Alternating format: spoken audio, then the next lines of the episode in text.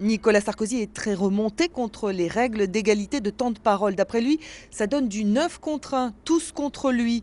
Quand je pense qu'on a dit que je maîtrisais les médias, a lancé Nicolas Sarkozy, avant de conclure, tel un combattant, notre rassemblement renversera les montagnes de papier qu'ils veulent dresser devant vous, devant moi.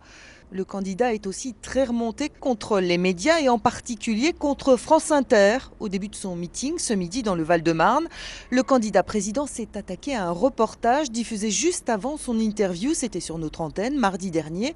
Un reportage dans lequel une militante de l'UMP parle de sa peur des immigrés. Nicolas Sarkozy a dénoncé la dictature des esprits que représente la pensée unique et le militantisme. Rien de moins. Cette attaque contre les médias donne l'impression d'un candidat aux aguets qui joue aux victimes dans l'espoir d'attendrir les électeurs.